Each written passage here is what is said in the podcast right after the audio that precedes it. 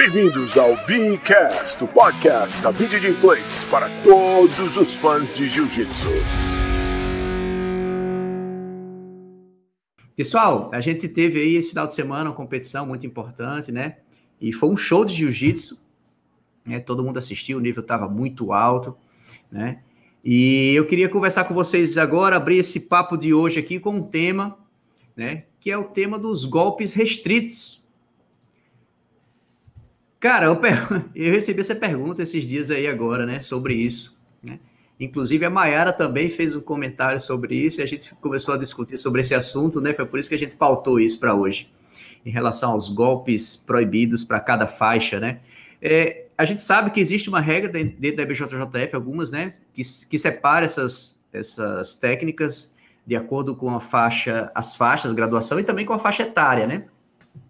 E aí eu queria saber de vocês o seguinte: na regra, na competição, a gente já sabe. Mas aí dentro da academia, no treino, em relação a esses golpes restritos, como é que cada um de vocês enxerga isso? Eu queria começar com a Ana. Como é que na tua academia você lida com isso? Como é que você conduz os seus alunos em relação a esse tema, Ana? Então, é, esse tema eu divido para alunos comerciais e os alunos que focam na competição os alunos que focam em campeonato, que querem ser atleta, que querem isso para a vida deles, é, a gente, eu, eu acredito que precisa já aprender desde cedo, pelo menos desde a faixa roxa, já tem que tomar, já tem que aprender a defender e aprender a aplicar, porque no nível competitivo vai assim, né? Passa muito rápido e se você de deixar para aprender e para um, treinar só quando você pegar a faixa marrom, você vai estar tá muito atrasado. Então, com certeza, para atleta de alto rendimento, precisa estar tá treinando.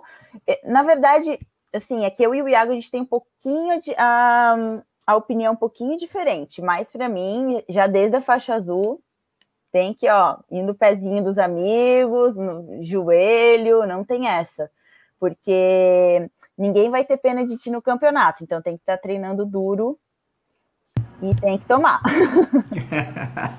tá certo. Jaime, né? você, Jaime.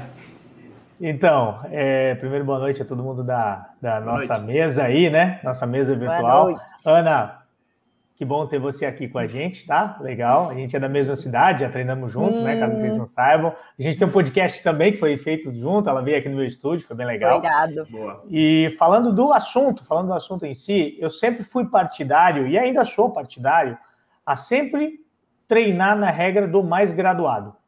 Então, assim, se eu tenho um faixa azul que vai lutar contra um faixa azul, é regra de faixa azul. Se eu tenho um faixa azul que vai treinar com um faixa marrom, é regra de faixa marrom. Aí a gente consegue englobar o que a Ana comentou, que é o cara já, se o cara for competidor, se ele não for competidor, para mim, é, é, eu não faria essa restrição, eu não faria essa separação, aliás, não essa restrição, é, eu, fomentaria aí o, ataque de pé e joelho já desde faixas coloridas, tá? Então, eu sou partidário sempre da gente ter a regra do mais graduado. Então, assim, se vai lutar com marrom ou com preta, inclui esses, esses, esses golpes e tal. O porquê? Porque o marrom e o preta, se for atacar num, num faixa azul, num faixa roxa, ou até num faixa branca, dependendo, ele vai segurar o golpe. Né? Então, assim, ele já, em tese, já deveria ter técnica suficiente para entrar e não necessariamente finalizar, mas sim treinar as movimentações. Né?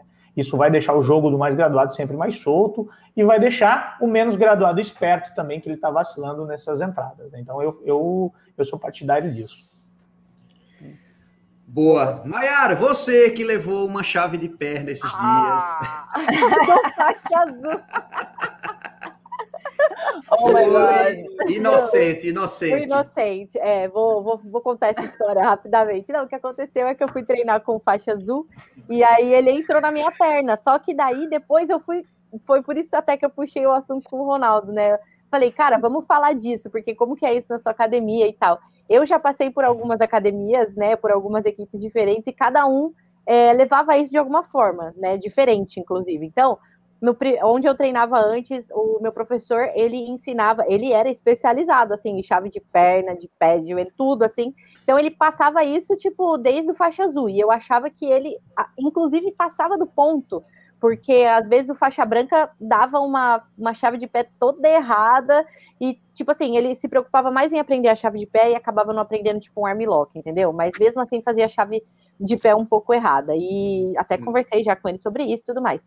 Aí, quando eu me mudei de equipe, isso foi uma coisa que eu perguntei, né, pro, pro professor, tipo, como que funcionava isso? Porque eu sempre gostei de treinar, mas ao mesmo tempo me atrapalhava um pouco em campeonato de faixa azul, porque daí eu vi um pé passando na minha cara e eu não podia pegar uma americana, por exemplo. Então eu comecei a dosar isso nos treinos e tal. Aí eu perguntei para esse professor, ele falou assim: "Ah, quando você for rolar então com mais graduado, já combina de valer tudo". Só que eu achava que isso não era muito bom. Porque se eu combinasse de valer o pé e tal, ele ia ficar encanado só no pé e na perna e eu ia querer atacar muito pé e perna. Então eu preferia não falar nada e seja o que Deus quiser, né? Aí, é, quando eu cheguei na faixa marrom, né, já era, cara, porque daí eu percebi que não importa se a pessoa é faixa roxa, se ela é faixa azul. Se ela vê minha perna sobrando, realmente a responsabilidade é minha, né, de defender. Então, é, depois desse, dessa experiência que eu tive, eu falei, não, chega de inocência, e o que eu acho que eu preciso fazer, né, é isso, assim, sabe? Eu acho que tem que treinar tudo sim, mas eu também sou a favor, né, de prevalecer a regra, a regra do mais graduado, mas ao mesmo tempo eu acho que nem todo faixa azul ou nem todo faixa roxa ainda sabe como defender um golpe, né? Então eu acho que depende muito da pessoa que você está treinando. Então eu acho que, tipo, hoje em dia eu vejo com quem eu vou treinar, e eu marco, entendeu? Eu marco posição. Então, tipo, ah, vou conseguir uma leg lock, então, tipo, eu marco a posição se a pessoa é menos graduada, ou se a pessoa vai mais para cima, se ela compete, se ela treina bastante no gui, é, que meio que não tem, geralmente, pelo menos aqui na Atos, né, onde eu tô treinando por agora, meio que não tem essa divisão, entendeu? E a galera treina muito no gui. Então, eles atacam mesmo, independente da faixa. Então, acho que é meio que um feeling, assim, mas a minha opinião no geral é que pode treinar, que deve treinar, inclusive, mas, né, com, com essa cautela e que a responsabilidade, na verdade, é do mais graduado. Então, no caso, eu uhum. não poderia deixar o faixa azul ter entrado, mas eu fui totalmente desencanada, né? Legal. Arthur, você, faixa azul, você pega o pé do pessoal, pega a perna, Arthur, quando você vai treinar? tá no mudo, tá, tá mudo, seus. Tá no mudo. Pronto. É, deixa vai. eu mudo aqui para não atrapalhar, mas não, eu pego a perna só, no, só na hora da, do drill, porque na hora do, do rola não dá, não. Faixa azul ainda está muito limitada. Contudo, eu acho que a gente tem que colocar em consideração isso que a professora Ana falou, do tipo de atleta, né? A gente tem um atleta que é competidor, que é um atleta que, hum. por vezes, sobe de faixa rápido, porque é, é muito bom e tal, e vai evoluindo rápido e tem aquele atleta que é comercial, atleta que treina esporadicamente, que não é, usa o jiu-jitsu como hobby, como esporte e tudo mais, e não vive daquilo. Quando a gente coloca uma chave mais traumática, mais complicada, não só da entrada, como execução, finalização, para um atleta que ainda não está preparado, ele pode aprender aquilo e querer usar, de repente, no campeonato, no reflexo, digamos assim. Um faixa azul, um faixa roxa, está no campeonato, está tá animado, viu um pé sobrando, vai lá no pé, pum, desclassificado. E no caso de um atleta competidor, é bom para ele estar tá aprendendo mesmo a entrar no golpe, defender e tudo mais. Eu, quando tomava mão de vaca, era faixa branca, eu virava faixa azul, faixa roxa e falava assim: ô, ô, minha mão, tava errado, porque eu, eu, ele estava me colocando na situação de querer aprender a, a defender uhum. o golpe também. Só que quando o atleta é novo, é limitado, ainda está aprendendo jiu-jitsu, ele pode achar que aquilo vale e é complicado. No caso de um atleta que é competidor, é bom ele estar tá aprendendo as entradas e tal, para não demorar muito a aprender, principalmente leg lock, porque, pô, chegou no marrom, da, da faixa roxa para faixa marrom, acabou de valer leg lock, começou a aprender, se o cara que está tá aprendendo há muito tempo, ele já vai estar tá mais é, familiarizado com a posição. Eu acho que não pode ser um vale tudo nos treinos, eu acho que tem que ser, na minha opinião, né, de faixa azul, mas é, por muitos anos trabalhando no jiu-jitsu, eu vejo isso com certa frequência. Eu acho que o treino tem que ser específico, mostrar a posição para não ser surpresa, mas não pode ser um treino vale tudo para todas as faixas, não, porque o atleta acaba pegando vícios e cacuetes que ele tem que pegar só na próxima graduação. Então, acho que tem que ter cautela, professor Ronaldo. Muito bom, muito bom. Bem, pessoal, minha opinião é o seguinte: eu, eu vou dar uma opinião que é um misto aí de professor, atleta e dono de academia. Aqui na, na, minha academia, eu, eu tento usar a regra da BJJF como uma referência é, por vários motivos, né? Um deles é até você, como professor e como instituição, você ter uma justificativa real, é, oficial, vamos dizer assim, para caso algum aluno se machuque. Por exemplo, né, um aluno faixa azul está bolando com faixa marrom. E aí o marrom entra um leg lock nele. E aí, de repente, ele acha que dá para segurar, enfim, dá uma machucada. E aí tem aquele lance, né? Poxa, mas essa posição eu não posso levar, porque ele aplicou em mim, né? Eu me machuquei numa posição ilegal, eu não posso levar. Então, até nisso eu penso, né? Eu, eu procuro ser um pouco mais cauteloso. Então, o que, que eu faço aqui na academia? Se numa situação como essa, há um faixa azul e um faixa marrom, o faixa azul ele pode entrar todos os golpes no faixa marrom. Mas o faixa marrom ele não vai poder entrar os golpes de faixa marrom no faixa azul. Né? Com isso, eu, de uma certa forma, é, protejo um pouco menos graduado também, porque eu acho que as, essas restrições nas, na IBJJF, em qualquer lugar, foram colocadas por algum motivo, né? Então, deve ter alguma coisa por trás ali que para proteger o menos graduado. Então, se de repente é, eu entro numa posição que, mesmo como o Jaime falou, ah, o faixa preta ele sabe que não vai entrar totalmente a posição, ele vai só entrar e vai soltar tal, mas às vezes não é ele, às vezes é o outro que não sabe defender bem a posição e gira para o lado errado, se comporta de alguma forma, que se machuca. Mas aí quem aplicou foi o preta, acabou que o preta está errado, né? Então, eu procuro é, pensar nesse sentido, assim, de proteger um pouco o aluno, ao mesmo tempo a gente ter essa justificativa. Olha, você levou uma posição que é legal, você pode levar essa posição. Né? De repente você se machucou porque demorou a bater, enfim, tem algum motivo aí por trás. Beleza? Essa é a minha opinião. Feu, manda você aí. Boa noite a todos. Boa noite, Ana. Legal ter você aqui com a gente. E nós vemos a beleza do jiu-jitsu, né? É... Por isso que nós não devemos engessar o jiu-jitsu. A partir do momento que você engessar o jiu-jitsu, você vai perder toda essa liberdade, né? São diferentes professores e diferentes opiniões. Uh, eu, eu vou seguir a linha de raciocínio da Ana. O que eu uso aqui na minha academia é nas transições de faixa. Se eu vejo que naquele ano aquele atleta vai passar de branca para azul, né? Então, provavelmente ali no meio do ano ou no final do ano ele vai pegar a faixa azul, já começa a valer, tá? Já começa a transição dos golpes que vale para azul, é, começando pela mão de vaca. E assim sucessivamente. Se naquele ano a pessoa vai passar de roxa para marrom, já começa a valer. E, e assim vai, de, de marrom em diante. E tem um outro assunto interessante que o Ronaldo falou, um outro ponto de vista interessante que o Ronaldo falou também, que eu esqueci, eu acabei esquecendo, mas eu achei muito interessante. E é isso. É, eu acabei esquecendo. Eu Deve ser em relação, falei, em relação à, à regra Eu falei que legal isso que o Ronaldo Mas falou. Mas está no seu coração, isso que importa. Não, eu falei que legal isso. Ah, eu agradeço, eu agradeço de coração que você gostou Mas, de algo Ronaldo, que eu falei. Eu, realmente. Era a defesa do golpe, Phil. Acho que era a defesa Oi? do golpe. A questão da não defesa entendi. do golpe. Quando o atleta. Não entendi. Não, não, eu lembrei agora. Eu lembrei. É, o mais graduado o mais graduado, ele pode sim, na minha academia, levar o golpe do menos graduado. Isso aí eu sempre utilizei, porque ele tem condições de se defender. E basicamente é isso. É, é, essa é a beleza do jiu-jitsu, né? Ninguém ingessa ele. Você viu? São diferentes professores, diferentes opiniões, e cada um com o seu jeito de, de conduzir, né? De orquestrar os seus alunos.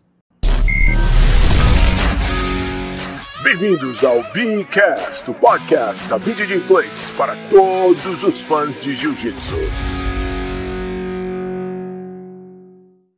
Qual é o melhor momento de se ter de um atleta de Jiu-Jitsu ter uma academia, né? Existe um momento certo? Então, se é então. antes dessa carreira, se é depois, se é durante, cada um tem o seu momento. Me fala aí, Ana. Então, na verdade, eu nunca tinha pensado antes em abrir uma academia, quando era só eu. solteira, é, competidora, uhum. atleta, eu pensava em treinar simplesmente o máximo que eu podia treinar e conquistar os meus objetivos. E como assim, eu nunca foi aquela ah, faixa azul já dava aula, não. isso me veio só depois da faixa preta, por causa do Iago. Então, assim, primeiro que eu nunca tinha esse dom de dar aula. Eu era aquela atleta nata que só queria treinar, treinar, treinar e competir, só pensava em mim. Mas aí, após, é, então, pra, na, minha, na minha vida, isso veio só após a faixa preta. Então, eu não sei exatamente para a pessoa que já nasce com esse dom.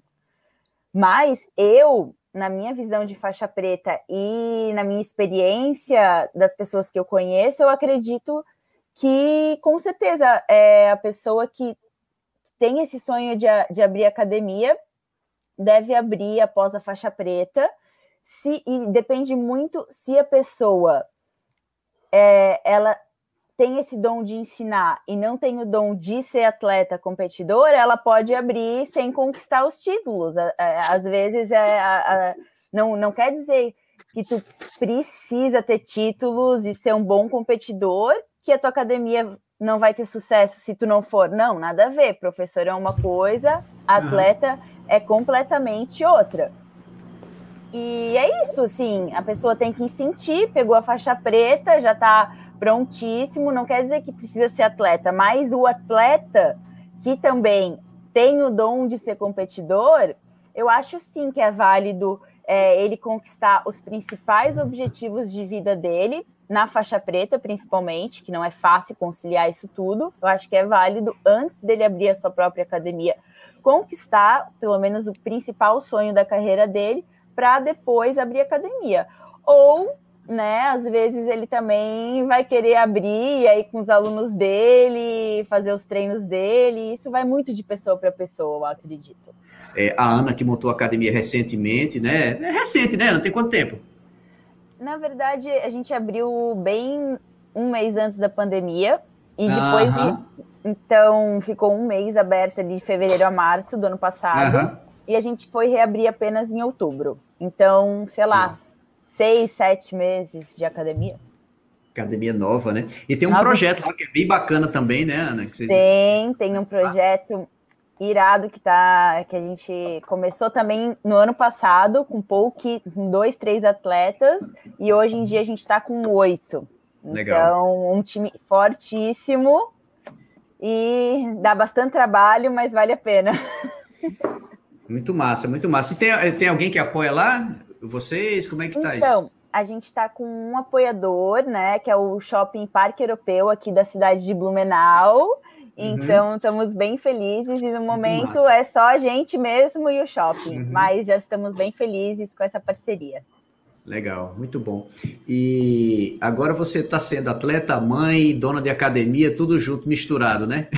Gente, é uma correria, assim, eu estou tentando ainda me acostumar com tudo e tentando me organizar. Eu ainda tô, uhum. tô nessa transição, porque é muita informação para uma pessoa só. É. Antes eu fazia tudo, né? Tipo, o Iago é mais só foca na aula e uhum.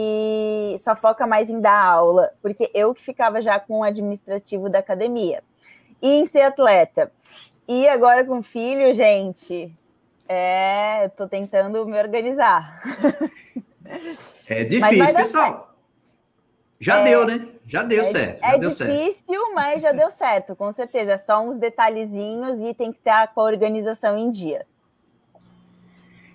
é tudo uma questão de planejamento pessoal, né? Então, Sim. depende do que cada um é, planeja para sua vida, né, Mayara? É. Sim, eu acho. Assim, eu acho que vai de pessoa também, né?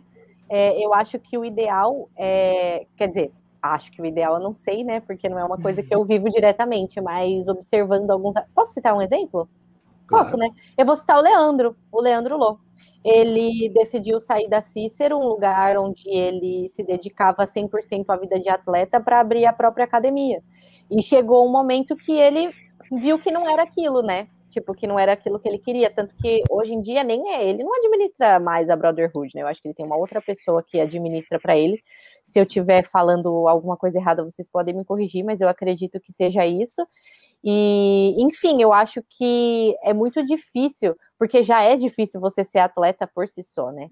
E é muito difícil você conseguir é, se dedicar a tudo, principalmente se você não tem uma ajuda, né? Digamos assim. Então, por exemplo, a Ana, ela divide hoje em dia tudo com, com o Iago. Então, eu acredito que seja mais fácil de levar. Então, tipo assim, é, quando a Ana voltar a competir, como que vão, vão ser os camps, como que vão ser os camps do Iago, enfim, tem que rolar uma divisão. E por, por estar perto agora da Angélica e do André, por exemplo, é, eu vejo que, tipo assim, a Angélica abriu mão de competir para cuidar da administração da academia. E eu acredito que se os dois tivessem continuado competindo juntos, talvez a Atos não teria sido campeã mundial como foi, entendeu? É, então eu acho que tudo vai realmente de administração, se você tem uma pessoa para administrar para você, né? Ou não, porque como o Ronaldo introduziu, né? É, às vezes a pessoa não estudou para fazer aquilo, então ela não sabe o quanto é difícil é, fazer uma administração de academia, porque não é só chegar lá e dar aula, Sim. entende? Então eu acho que vai muito de pessoa, mas também eu acho que os momentos precisam ser priorizados. Boa. Jaime, você já teve academia, Jaime? Estava no mudo aqui, desculpa. Pois Vai. então, eu, eu, nunca tive academia e eu estava até aqui pensando que é uma, é uma pergunta muito difícil, cara, para eu responder. Tá. Eu nunca tive academia e não sou atleta. Então, uhum. assim, vai ser muito na, na esfera do eu acho aqui, né? Sim. E em vez uhum. de ficar no eu acho, eu vou tentar é, o que eu pensaria em fazer, tá? Se eu fosse um atleta é, e tal. É, pensando em negócio, né? Porque a academia é um negócio e o negócio precisa gerar dinheiro. E para começar um negócio, ninguém começa um negócio e achando que nos primeiros meses, ou no primeiro ano, ou no primeiro, segundo ano, assim, dificilmente vai ser um negócio extremamente rentável, que vai te gerar e tal e tudo mais. Só se você achar uma mina de ouro aí e tudo mais. Então, existe sempre um processo de maturação do negócio, né? Então, se eu fosse um atleta, eu pensaria em montar o meu negócio enquanto eu estivesse na ativa. Né? Então, enquanto eu estivesse competindo, enquanto eu estivesse em evidência, porque é, eu, poderia, eu poderia compartilhar um pouco dessa. Eu estou pensando aqui se eu fosse um atleta que tivesse exposição, se tivesse mídia e tudo mais. Né? Tem muito atleta que não, não consegue, não trabalha isso, né? Mas eu, se fosse atleta, trabalharia esse lado e tentaria alavancar dessa maneira. Então, até, até porque se a gente esperar para ser atleta, para ter uma academia depois de ser atleta, cara, eu posso me frustrar, né? Do jeito que eu me frustrei, sei lá, se eu, for, se eu fosse um atleta frustrado, eu poderia não me dar bem na minha academia. Ou poderia, sei lá, sabe? Então, é, é um jogo muito difícil de ser respondido nessa situação. Então, assim, se eu fosse um atleta, eu tentaria o meu negócio é, enquanto eu estivesse na ativa. Tá? Eu tentaria conduzir dessa maneira. Perfeito. Feu, Feu já foi atleta, tem academia, tem projeto. Fala aí. Então, é, eu não conseguiria conciliar a vida de atleta, mesmo porque eu fui atleta de judô, né? Então, é, é eu, como eu vivi os dois lados da moeda, para mim foi bem mais puxado o judô do que o jiu-jitsu, porque quando eu entrei no jiu-jitsu, eu já entrei praticamente um master, né? É, o jiu-jitsu para mim é de 15 anos para cá, enquanto o judô são 34 anos de judô. É, mas o meu próprio professor também, quando ele começou a dar aula, ele parou de competir, inclusive ele abriu mão de um comércio que ele tinha somente para se dedicar a dar aula. E, e para mim aconteceu um processo muito natural, galera. Eu competi até os meus 30 anos de idade. Com 30 anos eu, eu casei, né? Minha esposa engravidou rapidamente e eu tava, eu lembro que eu estava num campeonato sul-americano de judô, inclusive eu fui campeão. Só que no meio da luta, né, na minha semifinal, é, eu não estava pensando na luta. Eu estava pensando na minha esposa que estava grávida, que eu estava longe de casa e o que passava na minha cabeça era o que, que eu estou fazendo aqui, entendeu? O que, que eu estou fazendo aqui? Com a minha esposa grávida, longe da minha casa, e se acontecer alguma coisa. Então, uhum. essa foi a chave é, que virou a minha cabeça e eu decidi ali não competir mais. Falei, vou abrir um projeto social, não quero cobrar para dar aula. E desde então, abri o projeto social dentro da igreja e aí tomou a proporção que todo mundo sabe que tomou.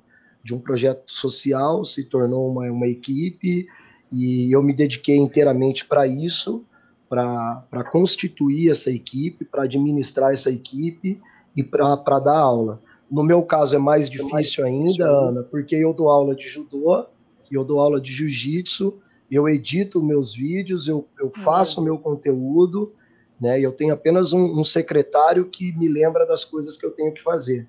Então eu não me vejo competindo é, novamente, porque se eu vestir um santo, eu vou desvestir outro. Talvez pode chegar um determinado momento da minha carreira profissional como professor e fundador de um time que eu tenha novamente esse tempo para me dedicar. Porque ou você vai fazer bem uma coisa, ou você vai fazer mal outra coisa. E eu estou falando isso peculiar, tá? Estou falando para mim mesmo ouvir.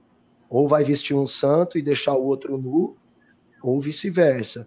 Então eu não uhum. consigo chutar a bola eh, no escanteio, cobrar o escanteio e cabecear a bola ao mesmo momento. Então eu estou falando particular do FEU, tá? Eu vou deixar os meus alunos em déficit para eu cuidar de mim uma coisa muito simples. Quando eu estou passando uma posição lá, eu tenho que olhar a posição que eu passei, eles fazendo a, o uticome, a repetição. Aí eu não tenho esse luxo. Eu praticamente há 10 anos eu não repito uma posição. Eu passo a posição e fico olhando. E no final do treino, é, faço um treino com eles, dia sim, dia não, para eu poder olhar eles, né? Então, fica aí o conselho para a galera que está assistindo aí. É, tem que, tem que tomar muito cuidado e tem que ter o dom. Tem pessoas que têm o dom de fazer as duas coisas. Eu não me vejo fazendo as duas coisas. Perfeito. Arthur, você já visitou muitos professores, muitos atletas, muitas academias e já viu vários perfis aí de praticantes de jiu-jitsu, né? Qual a sua visão em relação a isso aí? Cara, é, primeiro quero dizer que concordo com tudo que o pessoal falou, acho que as opiniões foram mais do que precisas. Gerar uma academia é muito complicado, não é só abrir um portão, botar um tatame da aula, tem toda a questão de giro de dinheiro, fluxo das pessoas, como você vai graduar um ou outro. Dar aula é complicado. Você dar aula e competir em alto nível é para atletas excepcionais. A gente tem alguns exemplos, né? O Lucas Lepre, o Cobrinha tinha academia, foi campeão de tudo em 2015. Então, cara, são exemplos fora da curva. Só que a maioria dos atletas de jiu-jitsu, ou eles dão aula muito bem, ou eles competem muito bem. É difícil fazer essa, essa divisão. Treinar para o alto nível é complicado. É, você tem que ser muito egoísta, não na, na, na, na, na parte ruim da palavra, né? Você tem que focar em si, na sua preparação, na sua alimentação, na sua concentração. Ter problema em casa atrapalha. O Fio citou muito bem aí que foi competir com a esposa grávida. E, pô, você tá muito bem para lutar e teve um problema em casa, discutiu com a namorada, alguma coisa assim, já não, o cara já não rende muito bem. Então você tem que estar tá pleno, concentrado em si para poder ser um bom atleta. Agora imagina estar tá com a conta atrasada na academia, luz, é, esse tipo de coisa de organizar é complicado. A gente tem várias vertentes também de exemplos. Por exemplo, o Jacaré, Ronaldo Jacaré foi atleta de jiu-jitsu, competiu muito no MMA e só agora ele está pensando em abrir academia, está tá até construindo, eu acho, e agora que saiu do UFC. A gente tem Paulo e João Miau, eles competiram, foram campeões mundiais e agora estão abrindo, já abriram, né, estúdio 1908 lá em Nova York. Mas em compensação a gente tem uns caras tipo o Thaleson. Thaleson Soares foi campeão europeu em 2020, não chegou a lutar o Mundial, mas antes mesmo de, de vir a pandemia, ele já tinha colocado na cabeça que ele ia abrir a academia dele, abriu a academia dele lá na Austrália, então são duas, duas situações diferentes. Tem atleta que fala assim, pô, eu quero ser campeão mundial antes de abrir minha academia. E se o título não chegar? Vai demorar muito para abrir e, como o Jaime bem falou, o negócio é algo que precisa maturar, né? A gente precisa botar, a, abrir as portas da academia e fazer o negócio crescer para que ele seja rentável. Tem atleta que sonha com um título grande para poder ganhar expressão e abrir academia, às vezes esse título não chega. Então, é complicado. Eu acho que a hora certa varia de muitos fatores. Ter um apoio, ter alguém para ajudar. Se você tiver um sócio na academia, conseguir focar no seu treino, botar seu nome na academia, dar um treino ali e tal, beleza, mas é complicado. Eu não vou dar uma posição porque eu não sou nem atleta nem professor. Então eu trouxe só as informações boa, do, boa. do jiu-jitsu. Você que está assistindo, tire suas próprias conclusões. Posso falar uma coisa? Eu Nada. acho que eu acho que o ponto que o Arthur tocou é muito esse, assim, né? Tipo, para você ser atleta, você precisa ser egoísta mesmo né? Porque é o seu treino, o seu momento, as suas coisas, e é muito difícil quando você tem fatores externos, como preciso pensar na minha aula, e como que você vai conseguir dividir a sua aula, é, a aula que você dá e a aula que você treina né? Por exemplo, acho que isso também é uma outra coisa a se pensar. E é, outra coisa que eu pensei. Oi, desculpa, pode falar. Não, eu, eu, só ia comentar que não necessariamente o fato de você abrir uma academia quer dizer que você tenha que dar aula, né? Sim, também tem Sim, isso. é, é que geralmente você. É que geralmente você abre a academia dando aula porque é difícil você ter um professor de é. fora, né? Porque, tipo assim, você já é teoricamente professor, né? Mas enfim, outra coisa que eu, que eu lembrei assim, enquanto o Arthur falava e todo, todas as outras pessoas falavam, é uma entrevista recente que eu fiz com o Gutenberg. O Berg, ele se muda, tipo assim, ele fez o caminho oposto, né? Porque geralmente as pessoas vão para os Estados Unidos procurando oportunidades, acabam se destacando ou não, né? Mas geralmente elas procuram a, a chance, né, de se destacar nos Estados Unidos, é, e enfim, às vezes dá certo. E eu vejo, eu vi que o Gutenberg é um exemplo de quem fez o caminho oposto. Então ele foi para os Estados Unidos como faixa marrom já tinha as aulas dele, ele estava meio que de head, digamos assim, é, de uma academia, e ele não se destacava tanto assim nas competições. É, acabou que não deu certo, ele voltou para o Brasil e agora eu acho que ele está na melhor fase dele, né? Acho que as pessoas estão vendo ele muito mais em, em, competição, conhecendo muito mais quem ele é. Então acho que ele é um exemplo de quem fez o caminho oposto.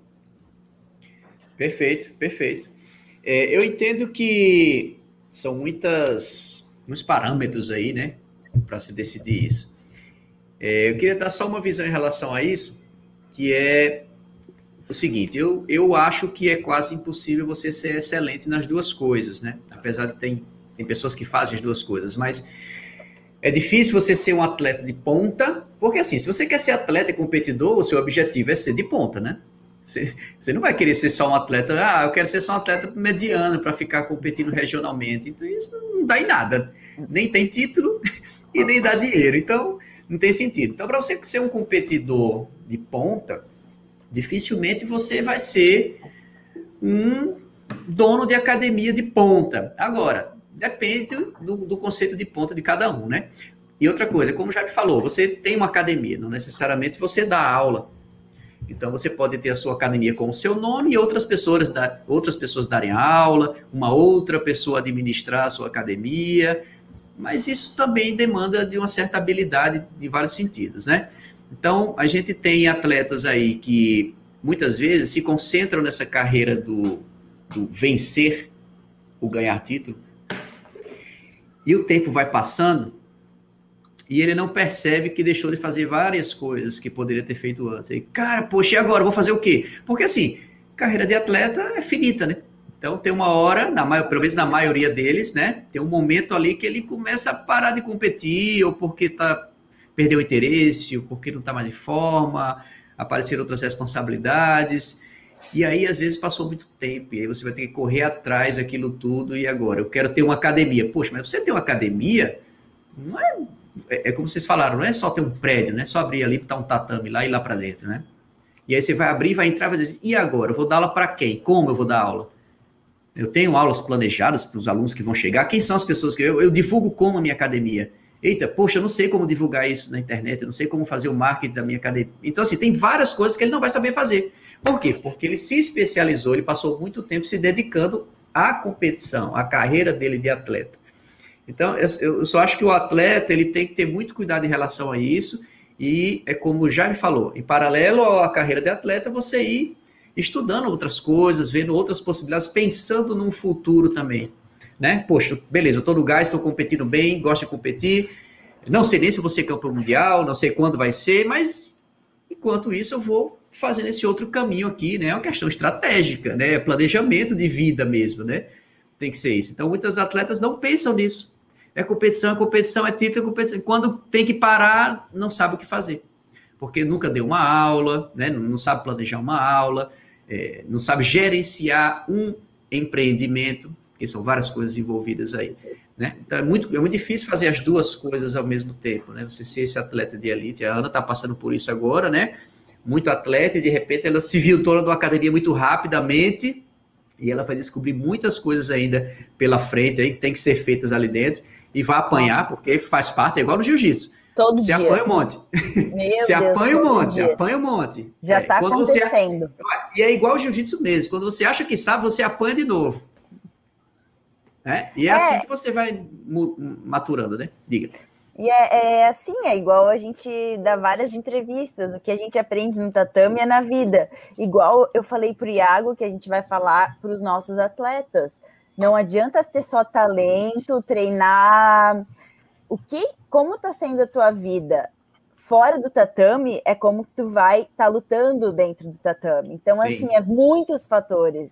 O, o treino é duro, é, todo mundo já faz. Então, se tu Uhum. não tá fazendo o teu máximo ali, tu esquece, tu não vai chegar a lugar nenhum.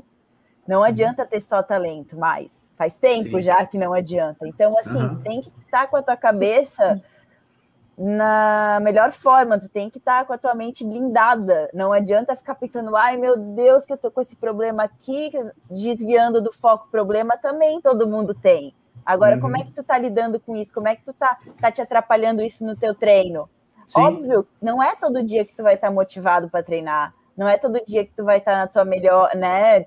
Conseguindo estar na tua melhor versão, mas é todo dia que tu vai ser obrigado a dar teu máximo Sim. naquele dia, sabe? Então, isso é É, às, vezes aparece um atleta assim que fala: Não, mas eu, eu, eu tenho minha academia, eu dou aula e ainda passo, e sou competidor. Tá, mas qual é, Qual o, nível nível? De cada coisa dessa?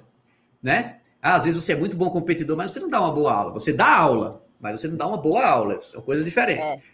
Né? É e às vezes que- você dá uma boa aula, mas você não é um bom competidor. Com Então, certeza. Por isso que eu falei pro Iago, pra ti é mais difícil ainda, porque tipo, ele é muito exigente com a aula que ele dá. Então, todas as aulas que Ai. ele dá, eu vejo ele dá uma aula muito boa. E às vezes ele fala, ai, não gostei da minha aula hoje, o que, que tu achou? Pra mim, ele sempre dá aula bem, mas ele é muito exigente. Então, Uhum. pra ele que quer ser atleta ainda, também é mais complicado ainda, porque Exatamente. realmente ele quer ser excelente como professor e como atleta. Então tem que. É duas, difícil. grandes, duas grandes figuras aí é, conhecidíssimas, né? Estão nesse processo aí, iniciando esse processo, que são os Miau, né? Os irmãos Miau. Eles é, vieram numa carreira muito sólida aí de atletas, né? E agora estão aí rum- em rumo aí de abrir uma, a própria academia, de começar um novo negócio. E eles estão justamente aí nessa fase, né? E agora, caramba, não sabia disso e vou ter que fazer, né? E tu já começam- viu? E tu já viu como eles mudaram, né? Quando eles eram só atletas. Agora, Sim. olha a diferença só na interação Sim. nas redes sociais. Exatamente. Antes praticamente não havia interação deles. Isso. O foco isso. era tanto que eles não olhavam para o lado. Uhum. Agora já mudou e olha como eles estão, né? Isso é interessante. É, e eu acho que no caso deles foi até assertivo no tempo, né? Eu acho que eles Eu foram num momento, num momento muito bom deles, né, Jaime? Muito eu, ia, eu, ia, eu ia comentar que eles fizeram o time, assim, que- queria eu ter o time que eles tiveram, né? Conseguir eh, saber certinho, conseguir eh, distribuir a carreira deles, o plano de vida deles certinho, do jeito que foi, no momento onde eles tinham que tampar os olhos para o mundo e focar no treino deles e focar no Aham. objetivo deles, do jeito que a gente conheceu os Miau e sabe que eles realmente fechavam os olhos para o mundo e Uhum. focavam só naquilo. Então, assim, eles tiveram um time sensacional, assim, Sim. de entraram no Master, botaram a academia, mudaram a chave para empreendedores. Isso. Eu achei isso fantástico e, assim, parabéns Uhum. para eles. Fica aqui Perfeito. um, um recado que a gente, obviamente que a gente está falando sobre ter academia, né? Ter academia porque é o processo natural do jiu-jiteiro, é do lutador de jiu-jitsu é, é, passou a vida toda é, é, é, dentro de uma academia, é ter uma academia. Porém, como o jiu-jitsu está crescendo e crescendo muito, é, ele tem que abrir a mente que existem outros negócios ao redor do jiu-jitsu que ele pode, com Aham. certeza, explorar além de ter uma academia. O cara pode ter um canal no YouTube, o cara pode ser comentarista, o cara pode, sabe, ele pode ter várias coisas aí, ele não necessariamente precisa ter uma academia, partir para esse lado aí. Por exemplo, a gente tem alguns casos, a gente tem o Ali, que todo mundo conhece aqui, que tem um negócio Sim. dele que está tocando uhum. em paralelo a isso. A gente tem, por exemplo, a Bia Mesquita e o Patrick Gaudi, que estavam numa. Eu não sei como é que tá agora, mas eles estavam numa vibe de ter uma marca de roupa deles Sim. e tal, que eu acho legal, extremamente interessante. Então, assim, é, assim, por exemplo, o Carlão Barreto, que é um cara das antigas, que é, ao final da carreira dele virou comentarista de lutas, né? Foi um cara com histórico de, de, de, de jiu-jitsu, de MMA e tudo mais, que conseguiu transferir e faz isso muito bem. Então, é, tem que abrir os olhos aí para outras oportunidades, além Sim. de ter só uma academia. Ter uma academia legal? Pô, legal pra caramba, eu também gostaria de ter, mas existem outras oportunidades aí dentro Boa. do jiu-jitsu. Com certeza. A visão empreendedora é uma visão. Não é para todo mundo, né, Jaime? Nem todo mundo tem uma visão é. empreendedora, né? Às vezes os que não têm se juntam com os que têm que eu acho que é um caminho também, né? Poxa, se eu não tenho, de repente eu vou procurar um parceiro que tenha uma visão mais empreendedora e vamos junto. Não é isso? É isso aí, com toda certeza. Bem-vindos ao Beancast, o podcast da BJJ Place para todos os fãs de Jiu-Jitsu. Falando em empresas, foi um baque para o Jiu-Jitsu, né? Covid 2020 foi complicado aí. Que tipo de transformação isso pode trazer para o Jiu-Jitsu? Qual a opinião de vocês? Feu? Para mim foi um baque muito grande, né? Porque eu, eu perdi vários patrocinadores, alguns foram à falência, né? Realmente uhum. foram à bancarrota, e outros não tinham condições. Então você imagina, você ter um projeto social com 22 atletas morando lá dentro, aí nós estamos falando de 22 pessoas tomando banho, né? Na verdade, são mais pessoas eu tô contando os atletas, 22, mas aí tem atleta que é casado, tem a esposa, tem atleta que tem filho, tem a esposa, tem o filho. Né? Então você imagina lá, esse monte de pessoa sem nenhuma receita. Né? De repente um patrocinador para, o outro vai à falência, o outro para também, o outro quebra, e aí? Uh, o meu projeto social funciona, todo mundo sabe é, atletas que têm condição de pagar uma contribuição paga. Atletas que não têm condição treina de graça do mesmo jeito, né? É, e aí, um ano e meio sem atleta pagante. Todos os atletas da cidade não estão vindo treinar. Há um ano e meio. Abre é, 30 dias, fecha seis meses. Abre mais 30 dias, fecha-se mais seis meses. Então, foi desesperador. 40 associados, né? É, em estados diferentes, países diferentes, não estão pagando. Então a receita praticamente zerou. Um ano e meio, né? Um cara que nem eu fazia três seminários por mês. Um ano e meio sem fazer nenhum seminário. Né? Só aí no sul, do lado do Jaime, eu tinha uma trip. Eu tinha três seminários no mesmo final de semana. Entendeu? E, e aí fica complicado, porque mexeu com a renda, né? Vai mexer com tudo, vai mexer com tudo.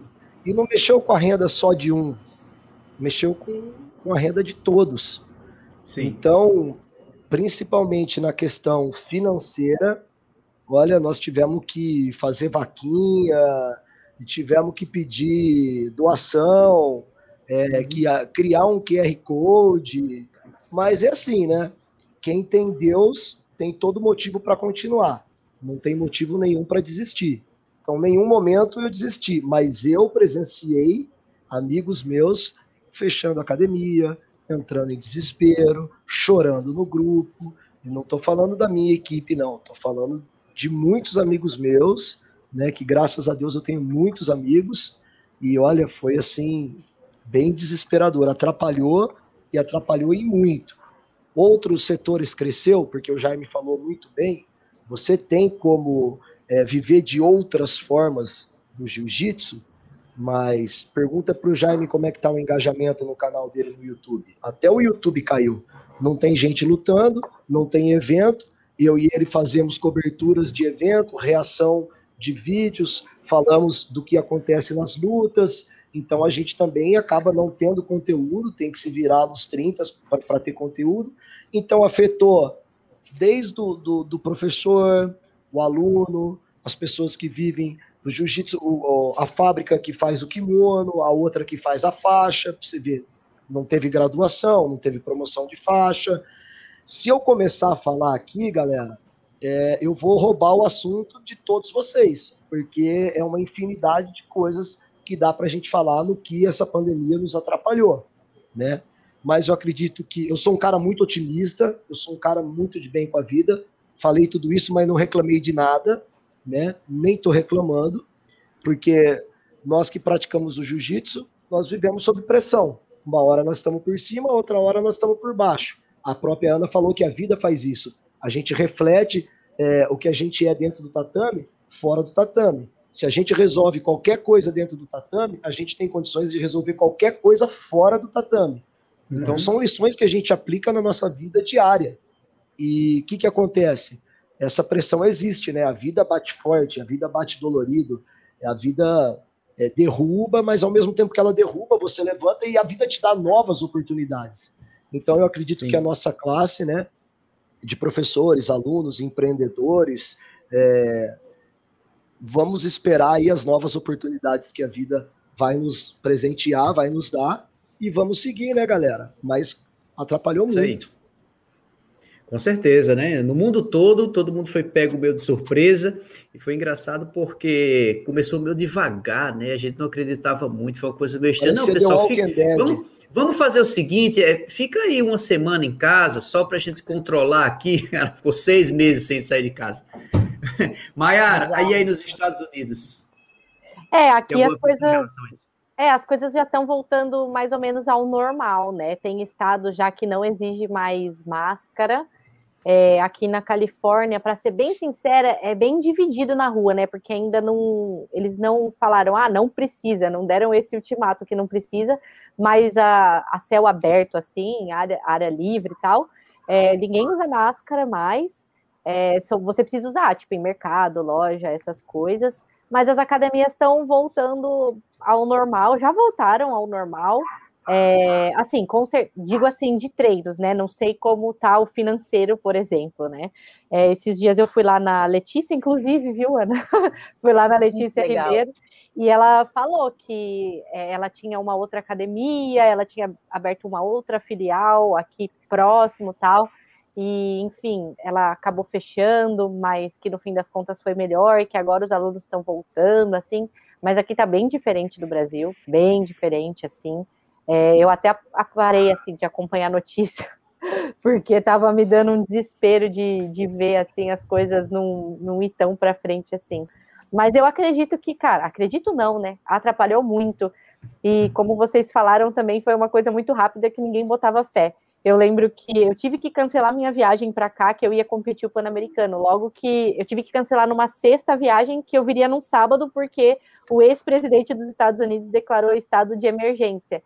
E aí eu estava conversando com o meu professor lá na academia, né? Tipo assim, nossa, que droga, tive que cancelar, como vai ser isso? Daí ele falou, nossa, não, mas isso não vai chegar aqui, tá tudo bem. Aí deu uma semana, fechou as portas, né? Fechou tudo. A gente realmente não esperava assim, mas eu, eu acho que é, do outro lado do jiu-jitsu, digamos assim, do jiu-jitsu profissional, competitivo, eu acho que serviu para a gente ver o jiu-jitsu justamente de uma forma mais profissional, porque os atletas profissionais também pararam de treinar por um tempo, é, até entender o que estava acontecendo, mas depois os eventos de lutas casadas começaram a acontecer, eventos sem público, não sei o que, tal, tal, tal, e aí a gente só via mais os atletas profissionais é, em ação, entendeu? Então é diferente de um evento, por exemplo, da IBJJF, que se inscreve quem quer, entendeu? Então os eventos de lutas casadas deixaram é, muito em evidência a diferença entre os competidores, os competidores por hobby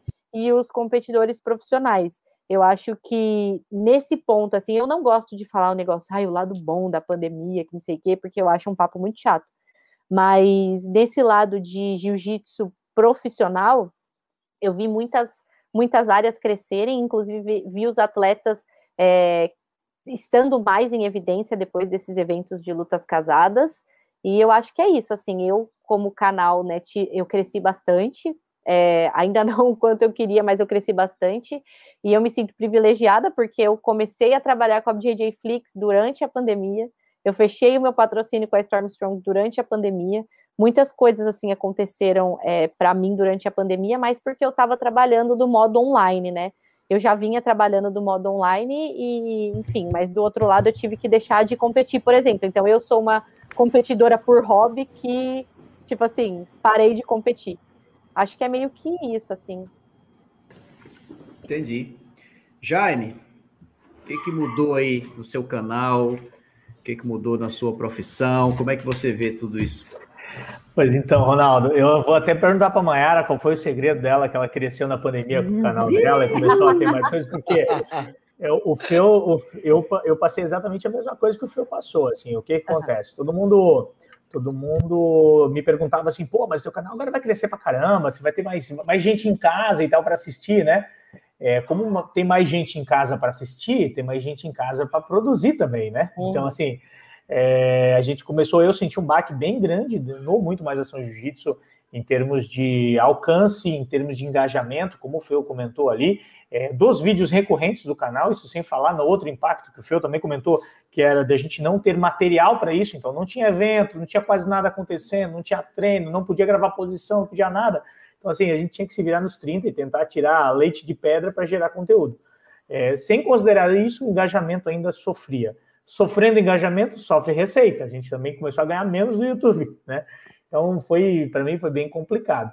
Justamente no momento onde é, eu, tinha, eu tinha feito uma. Eu estava fazendo um investimento no canal, que era, né, você já deve ter visto aí, novo cenário, novo local, podcast e tudo mais. Então, é, para mim foi, foi, foi complicado. Em paralelo a isso, eu estava trabalhando no meu trabalho também, na minha profissão lá, estava trabalhando demais, né? Em função da pandemia, eu estava é, tava ao extremo, assim, estava sendo muito sugado com isso. Então, para mim foi bem complicado. É, mas graças a Deus, eu tive dentro das relações que eu, eu, eu pude aproveitar esse momento para estreitar as relações, né? Nesse sentido, por exemplo, com a Stormstrong, como a Mayara falou ali, é, pô, eu e o Kleber lá, a gente criou uma parceria ainda mais forte nessa, nessa pandemia, né, do que a gente já tinha, então foi muito legal. E olhando assim o jiu-jitsu em termos de, de. Eu não vou falar o que a Mayara disse, que ela acha o papo chato, que é o lado bom da pandemia, que também acho que não tem lado bom nenhum, né? O lado da pandemia é, ferrou com todo mundo. Mas se a gente pode tirar algo é, que foi relevante dentro da pandemia, foi o crescimento dos eventos de luta casada, que eu achei isso bem legal, tá? Então a gente teve mais gente em casa é, assistindo mais, mais eventos de jiu-jitsu. A gente teve com mais frequência, já que não podiam ter os eventos da IBJJF, aqueles eventos gigantescos, a gente começou a ter mais eventos é, menores, mais intimistas, é, mas que não deixaram de ter o alcance, de ter a relevância que tiveram, levando grandes atletas. Então, acho que esse é o, é, é, esse é, um, é, é, algo que a gente pode tirar de bom aí desse negócio. Deixa eu fazer um adendo ao canal do YouTube.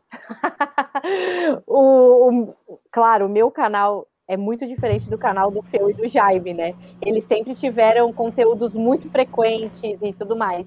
É, eu sempre tive entrevistas casuais, então o que cresceu do meu canal foi porque eu comecei a produzir mais. Então, tipo, eu criei o Escuta Aqui Faixa Branca. Então, eu comecei a ter mais episódios no podcast, vira e mexe, eu ia para o YouTube e tudo mais. Então, foi mais nesse sentido. Eu comecei a produzir mais, consequentemente, cresceu mais, mas ainda está longe desses canal aí. Ou seja, ela não trabalhava e resolveu trabalhar, entendeu? Resolveu assumir, resolveu assumir. Agora eu entendi! Ah. Agora tá muito bem explicado. É, dava Miguel, agora não dava mais para dar Miguel. Não, mas eu fiquei, é. eu fiquei, trabalhando em casa, né, também na época da pandemia, eu estava na ESPN, que começou a pandemia, eu estava trabalhando na ESPN. A ESPN botou todo mundo para trabalhar de casa. E o fato de eu não conseguir me dedicar muito ao meu canal antes da pandemia é porque, cara, eu a ESPN ficava uma hora e meia da minha casa, a academia ficava 40 minutos da minha casa, então, tipo assim, era o dia inteiro mais me deslocando do que outra coisa. Mentira. Então, eu... ah, desculpa, peguei uma. é verdade. e aí, enfim, aí na pandemia. Gente, muita coisa mudou, né? Coisas que eu nem, nem vou falar aqui porque são bad vibes. Mas eu tive que mudar de, de cidade e tudo mais. Muita, muita coisa aconteceu, sabe? Mas aí eu consegui me dedicar mais ao canal e, consequentemente, ganhei um pouco mais de visibilidade. Tanto que o Ronaldo falou comigo, né, sobre a BJJ Flix, é, o Kleber da Stormstrong me conheceu através do Jaime. Ah, que bom, achei que você ia comentar isso. Tá Jaime é meu empresário, meu empresário. Estou vendendo assessoria, quem quiser entra em contato. Mas a, a Mayara gerou um corte agora para o Bigcast, que é como crescer seu canal na pandemia. É, é boa, isso aí. Boa, boa, boa, boa. Arthur, e você vivia nos eventos aí, cobrindo todos eles, com a Grace Mag, de repente, pô, né?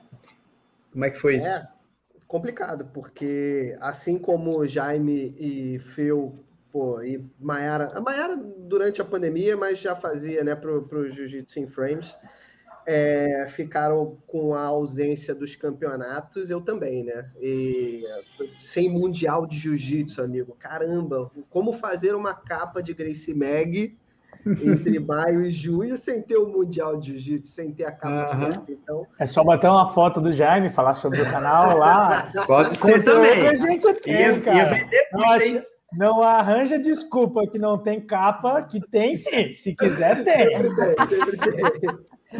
E a ausência dos campeonatos. a ausência dos campeonatos é, deu uma sacudida, só que o próprio jiu-jitsu ensina, né? É... Adaptação. Tudo é adaptável e quando se cria uma dificuldade, a gente cria uma solução para aquele problema.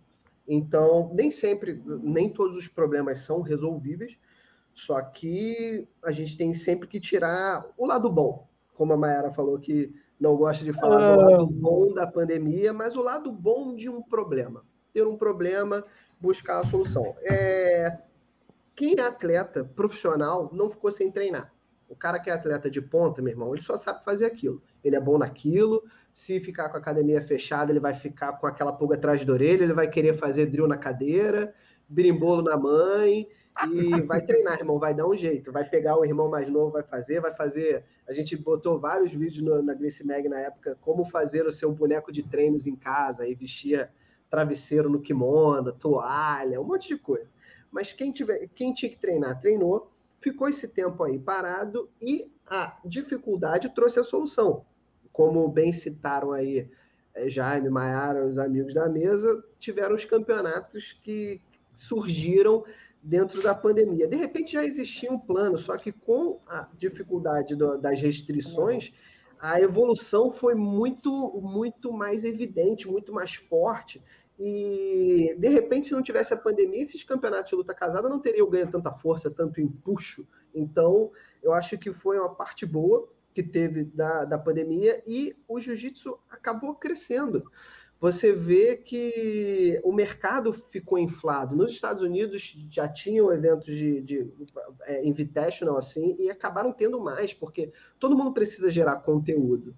Então, ganha mais visibilidade. Esses torneios de luta casada acabaram ganhando mais espaço nas mídias, Grace Mag e também Jaime Feu passaram a tornar é, esses eventos mais, mais para mídia. E, repito, é, pandemia aí complicada, o esporte tem que continuar funcionando e quem quer dar um jeito, amigo. Atleta treina, evento cria formato e até os campeonatos é aí do JJF que começaram a criar outros, outros formatos para serem realizados e vai sendo tudo adaptado e com certeza o crescimento vai continuar sendo ascendente para o jiu-jitsu. Sim, sim, perfeito. Aninha, você abriu a academia e parou a academia. Continuou treinando? Continuei... Teu marido em casa dá para treinar, hein? Então, gente, meu, Mais vocês fácil. todos falando, passou tipo um filme gigantesco na minha na minha mente, porque pensa, já tava, a minha vida já tinha mudado muito, porque eu tinha acabado de abrir academia e estava me adaptando a ser atleta e administrar uma academia e aprendendo é, nesse mundo novo, aprendendo uhum. tudo, igual o Ronaldo falou antes. Meu Deus, é uma finalização a cada dia. É, então, quando veio essa pandemia e começou devagarzinho, a gente já, meu Deus do céu, já começou tá, aquela dúvida, o que, que vai dar nisso? E logo depois eu já descobri que eu estava grávida, gente. Então, para mim. Caramba. Fruto da quarentena. Fruto da quarentena. Sim. Então, cara, na hora eu já vi com contabilidade, tudo. Não, já vamos congelar essa academia aqui, porque assim. É, era tudo uma dúvida, mas estudos já mostrava, mostravam que ia longe. E eu segui meu instinto e falei, não, vamos tentar dar uma congelada nisso tudo aqui. Não é, não vamos desistir de nada, tá tudo prontinho aqui, só vamos. Né, na minha vida, eu, eu com meu marido, a gente resolveu assim: vamos congelar uhum. isso aqui, continuar os nossos treinos com as pessoas próximas. Quer dizer, eu, né, já tirando, é, só fazendo os drillzinhos para matar a saudade, que já estava grávida, já tinha que cuidar, e fazendo treino, porque sem treinar é impossível, né, para um atleta. E, e a gente foi para o plano B, que é trabalhar na empresa dos meus pais. Então, os dois começaram a trabalhar a empresa têxtil, que era completamente uhum. diferente. E a gente se virou assim, treinando como dava, muito diferente, né? Igual ali, às vezes faziam treino no, em casa, um funcional, eu ia para academia, fazia uns drills, mas treinar comigo. Ah, quem me dera o Iago ficar treinando duro comigo todos os dias, me ensinando e. Marido e mulher, quem tem, não sei como é que é aí, Ronaldo, mas. Ih, e como é aí, Maiara? E como é aí, Maiara, com o teu namorado, sabe? Eu mas, olha, assim... eu... Ô, Ana, eu lembro uma coisa que você falou para mim. Disso aí, disso aí, falou que quando você estava aqui em casa, você falou isso, né? Ah, quando a gente rola com o marido, né? Se ele rola forte, diz que está rolando forte demais, está machucando. Se rola devagar, diz que está fazendo o corpo mole. Pronto, é isso aí. Todo é mundo se aí. identificou aí nessa história. Nossa, me identifiquei tanto. Eu faço das suas palavras as minhas palavras. Olha aí. Aí que ela chora. Poxa, Se eu é porque Pronto. eu deixei. Você é... nunca consegue agradar. Agora pensa uma mulher grávida. Falava, amor, eu quero dar um treininho. Você pode treinar comigo grávida? Porque Jesus. eu queria treinar, e só o Iago, né, para eu ter confiança em treinar com o bebezinho, mas tinha que praticamente explorar. Dá para contar as vezes que ele treinou comigo grávida, mas teve vezes, tá? Então. Maiara, Maiara ficou vermelha, hein, Espontânea pressão. Teve vezes Verdade. que espontânea pressão ele treinou. Isso. É. Eu tava na... Imagina, desculpando é treinar com o namorado. Agora pensa, a mulher já é braba, grávida, com os hormônios. É, cheia de hormônio, hein? Vixe, ia ser pior se ele não treinasse. tá, mas voltando ali na pandemia, então eu e ele fomos trabalhar e, e como o já não lembro, acho que todo mundo falou um pouquinho. Outras áreas aqueceu, a empresa têxtil dos meus pais aqueceu completamente e precisava de ajuda, então a gente foi muito útil ali. E, e, meu, supriu o nosso tempo total, então a gente ficou muito focado nisso, mas com certeza acompanhando tudo que estava acontecendo no mundo e no mundo do jiu-jitsu. E foi de cortar o coração, mas eu acho sim válido ver o lado positivo que teve, que foi, foram essa, esses eventos, a valorização dos atletas, e está só crescendo agora. Então, esse é um lado positivo que vale sim. ver sim. E uhum, eu fiquei muito uhum. feliz, sabe, com, com esses grandes uhum. eventos que vêm surgindo cada vez mais. E até aqui em Santa Catarina, que é o Big Deal, eu fiquei muito feliz sim. que tem ele agora aqui. E entre vários outros do Brasil e no mundo todo, nem se fala ali nos Estados Unidos, né? Já teve convite para lutar num desses aí, Ana? Conta pra gente. Uh, eu tô, eu tô, tô tendo na, na, verdade, não convite direto, assim, mas por outras pessoas. Ah, será que ela iria aceitar lutar agora, voltando? E aí ainda estou nessa adaptação, mas eu acho que em, esse ano ainda eu volto. Eu acho não, eu tenho certeza que esse ano eu volto. Bom. Isso aí. Bom, eu vou, eu vou dar uma visão aí em relação a isso, que é Ana, você que começou a ser empreendedora aí agora, né? quando a gente passa um tempo empreendendo algumas coisas, a gente acostuma o seguinte: a gente não espera os, fica esperando quais os problemas que vão vir. A gente sabe que eles vão vir, entendeu? Então a gente só pensa nas soluções das coisas que vão vir. Só isso. né? Então, na época de pandemia, eu, eu pensei muito nesse sentido, né? Poxa, o que está acontecendo agora nesse momento? Como é que eu posso solucionar isso? E o que, que como, é, como é que eu posso aproveitar isso a meu favor de alguma forma, né? Então, eu acho que problema, eles, todo mundo vai ter. A diferença de agora é que o seu problema foi o problema de todo mundo. Não foi só seu. Então, todo mundo teve o mesmo problema. Né? Agora, como cada um lidou com isso, né? Eu acho que para o jiu-jitsu é, tiveram algumas coisas ali que foram positivas, né?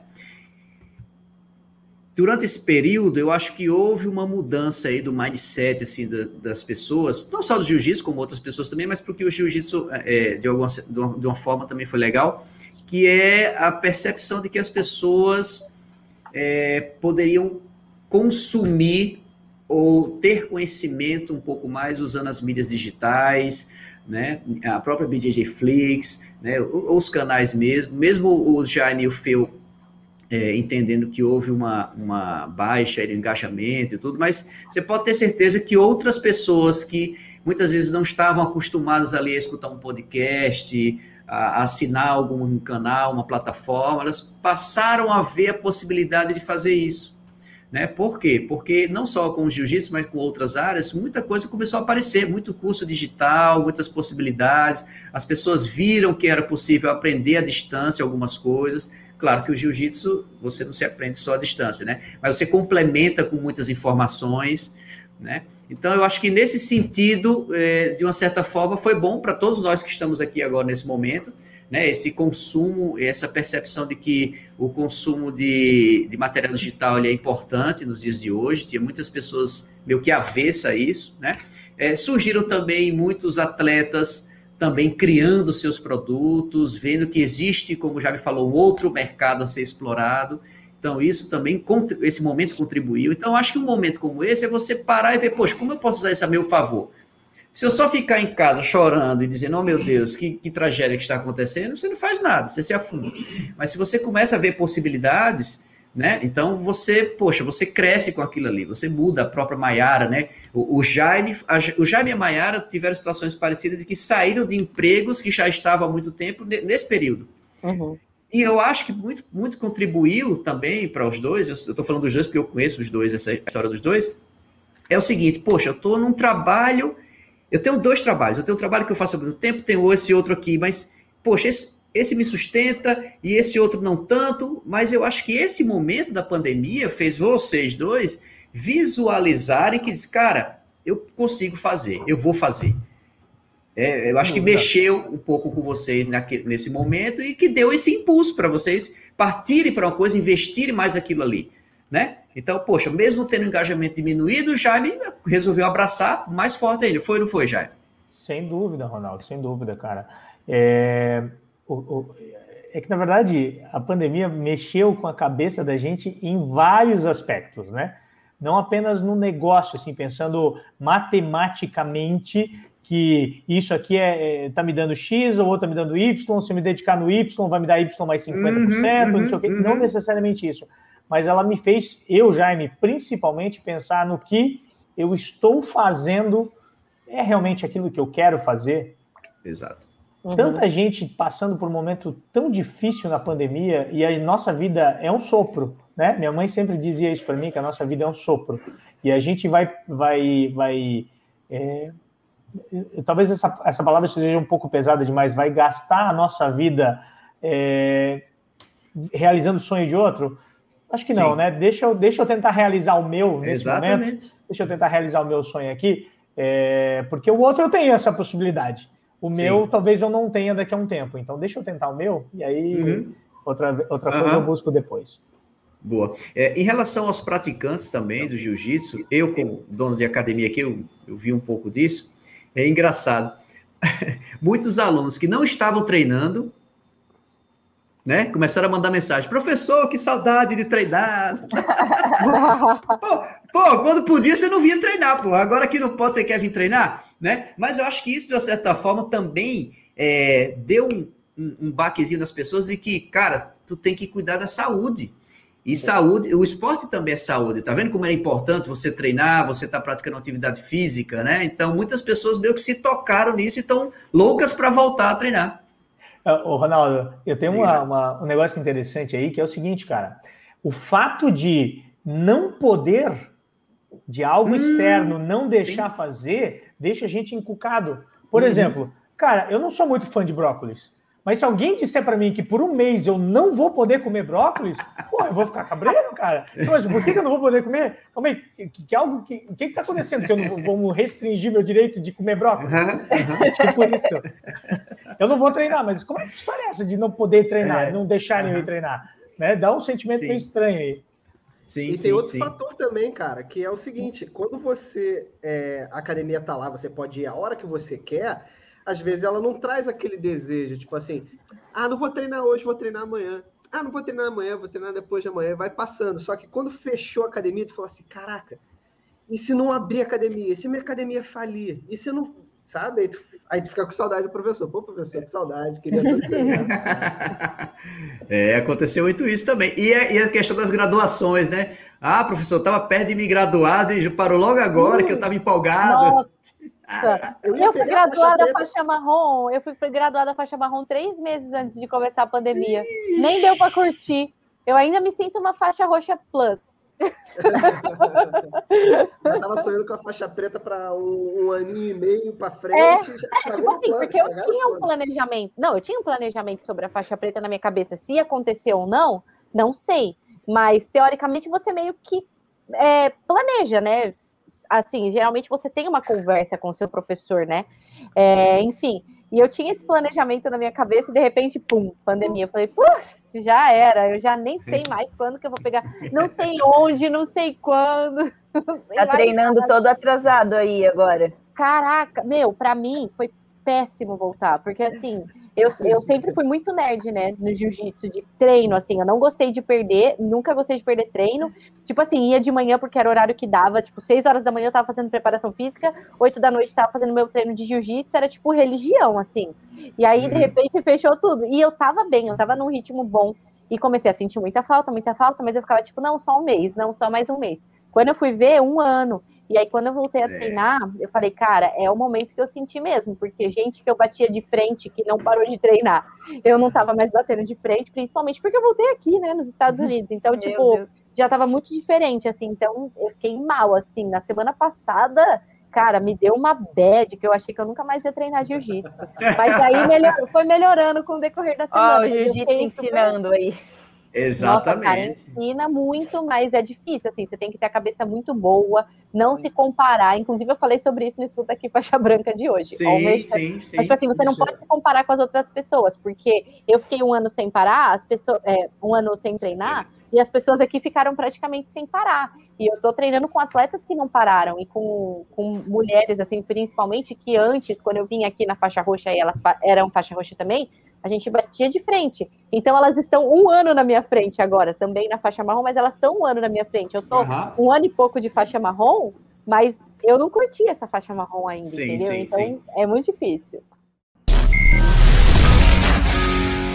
Bem-vindos ao Beancast, o podcast da Place para todos os fãs de Jiu-Jitsu. Cara, falando de, de graduação, né? Hora certa para graduar. Uhum. Existe uma hora certa para graduar, hein? Cada um tem sua hora, né? Não sei. Ana, dê sua opinião aí. Você que abriu sua academia há pouco tempo, já deve ter tido alguma graduação, talvez. Como é que você lidar com isso? Então, é, em questão de, de, de, graduação, também eu, eu divido assim alunos comerciais e alunos é, que têm que tem ritmo competidores. de compet, é, competidores. Então, varia muito. E eu acho que vai de professor para professor. Tem aquele professor que quer graduar rápido para ter os alunos faixa, quanto mais faixa preta tem, mais a qualidade dos faixa pretas que tu tem. E tem aqueles professores muito exigentes que ficam cozinhando, cozinhando, cozinhando. Eu sou mais do meio termo, assim.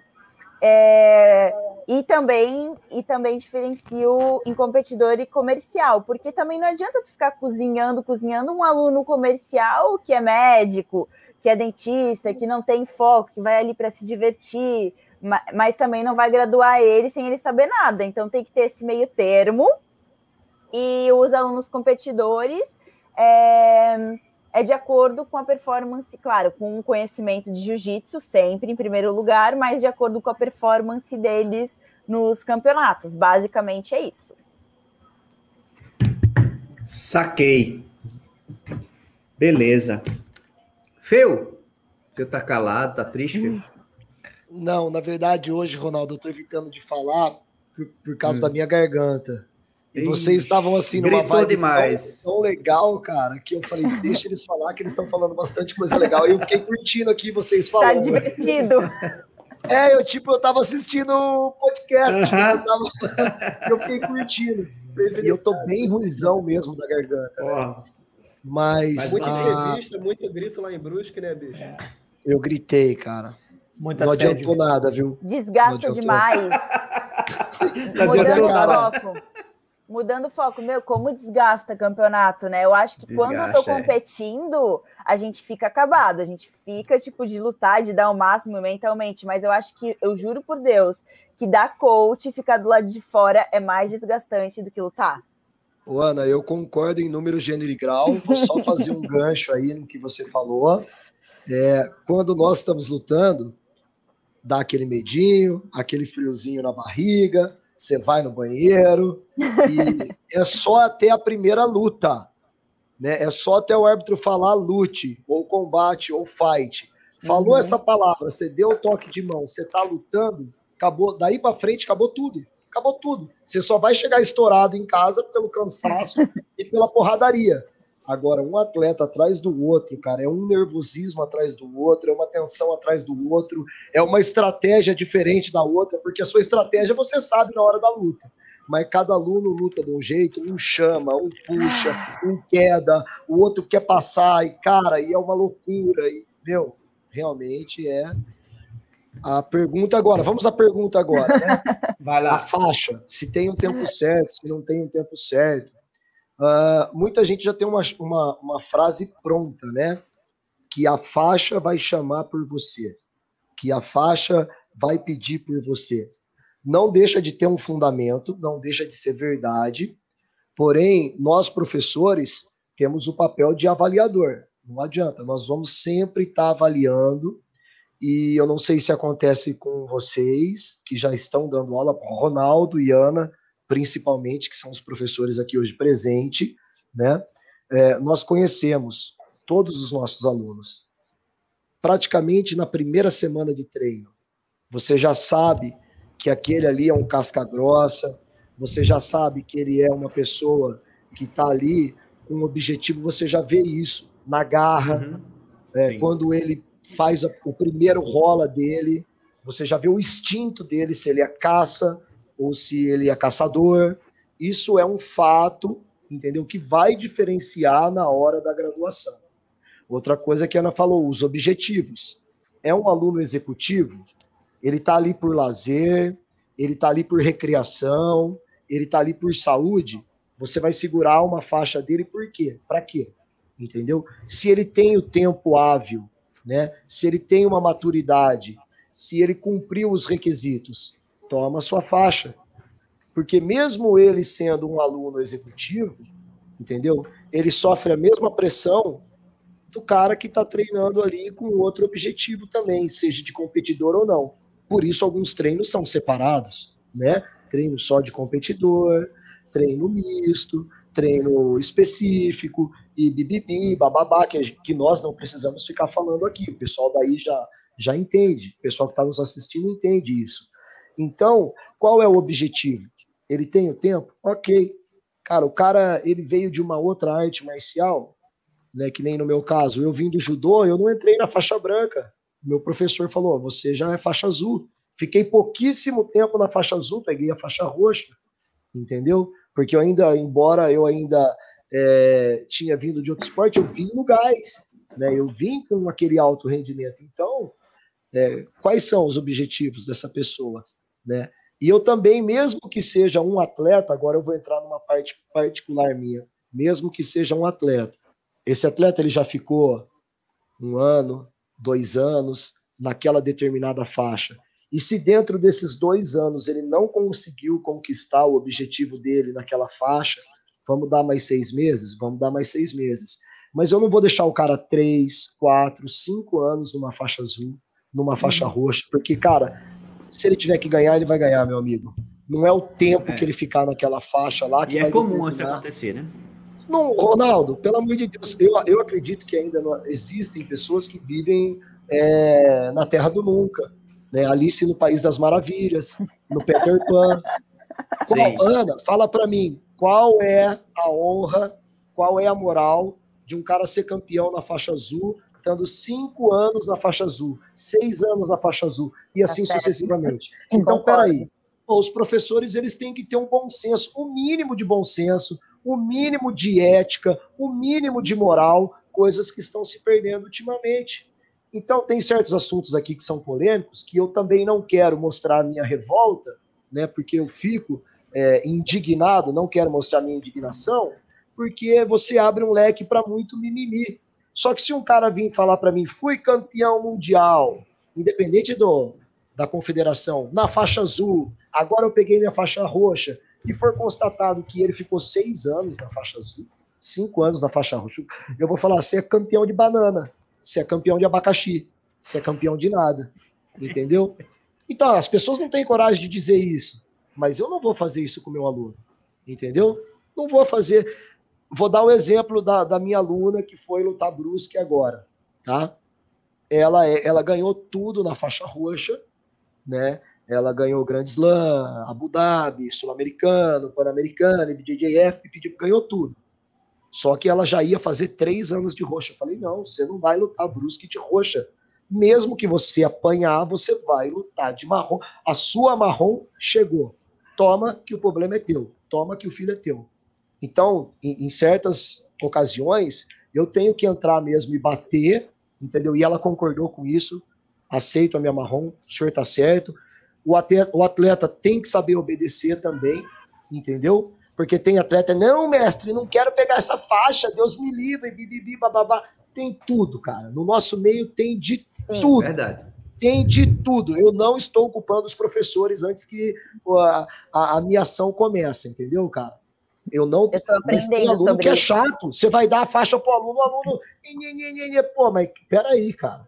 Eu tô direcionando você. Se, se você não quiser, faz favor, cara. Pode procurar outra equipe, outro professor, porque eu, eu ainda sou da, da época da relação professor e aluno, e tudo bem, hoje já um espaço a gente consegue chegar num consenso, entendeu?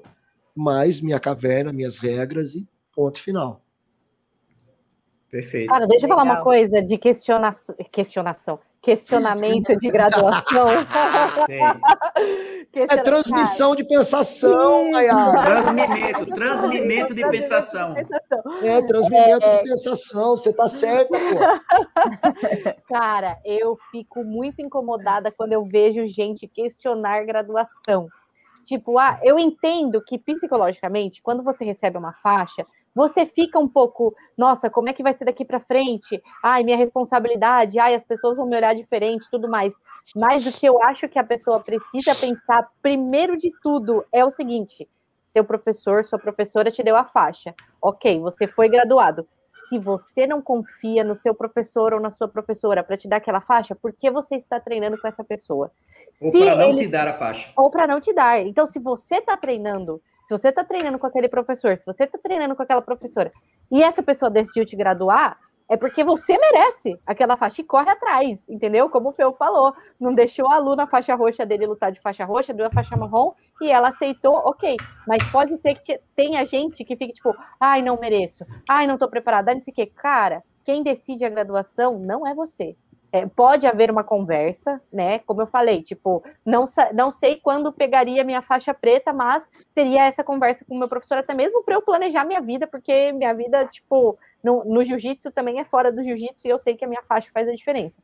Mas esse, esse, esse lance de, tipo assim, você não aceitar a sua graduação é além do psicológico, sabe? Eu acho que você precisa confiar na pessoa que está te graduando, você precisa confiar no seu professor.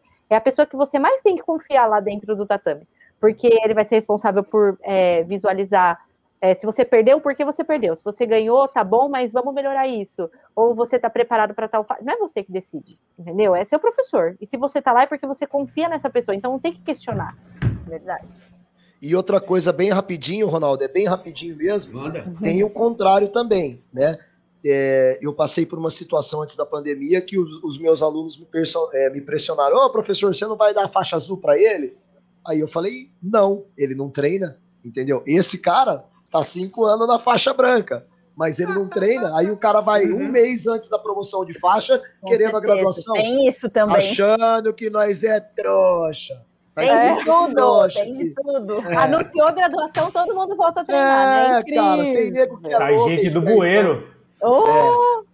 Sai, sai, sai. Arthur, você dê a sua visão falar. aí de aluno faixa azul. Quando será graduado na faixa roxa? Você já cobrou a faixa ao seu professor? Pelo contrário, eu fiz o que o, o que o Feu falou. Falei que não queria ser graduado. Mas aí que tá. Tem outro porém da faixa, né? Que eu ia citar. Às vezes o professor te gradua, você não está pronto para aquela graduação, mas você está preguiçoso na graduação que você está. Aí ele vai e fala assim: não, olha só, ele está mais ou menos, vou graduar, sei lá, ele é faixa roxa. Ele é um faixa roxa que está ali tranquilo, não treina forte, dá o treino dele, é técnico, sabe aplicar as posições. Ele fala assim: não, você está muito preguiçoso, eu vou te graduar. Então, eu concordo com o que a Mayara falou. Eu acho que a decisão do professor é soberana, ele sabe o que está vendo. Ele vê os alunos dele assim, igual a plantação, assim, ele sabe qual que, qual que é o fruto que vai dar, qual o fruto, como o Feu falou, sabe o que, é caça, o que, que é caçador, né, no caso. Então, cara, é, a graduação tem que levar em consideração o que a Ana falou. Tem aluno que é competidor, tem aluno que é executivo. É, tem casos de, de professores que gostam de graduar antes da competição. O cara vai se inscreve. Ah, não, vou, vou lutar de faixa roxa. O cara tá treinando, tal, não sei o quê, pensando já na categoria de faixa roxa. É uma semana antes ele fala assim: ó, toma aqui sua faixa marrom. O cara fala assim, não, vai competir de marrom. É quem aguenta o baque, né? O professor dá aquele susto para estimular a graduação. Não só é a questão do, de, do nível do atleta, mas o que, que ela representa, né? O... Dar a faixa é muito fácil falar assim, ah, você é faixa marrom. Amarra a faixa na cintura, eu posso chegar no mercado e comprar uma faixa.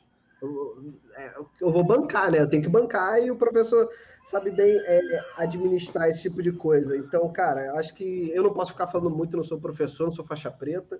Eu acho que, resumo da ópera, quem decide é o mestre e ele sempre vai ter a decisão certa sobre a hora de dar a, a, a faixa para o atleta.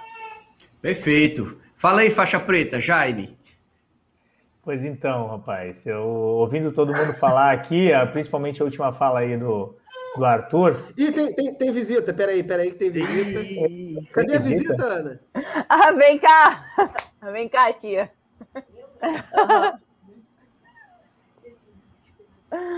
O Renzo está desesperado nos bastidores da. Eu tô com fome, pessoal! Ah!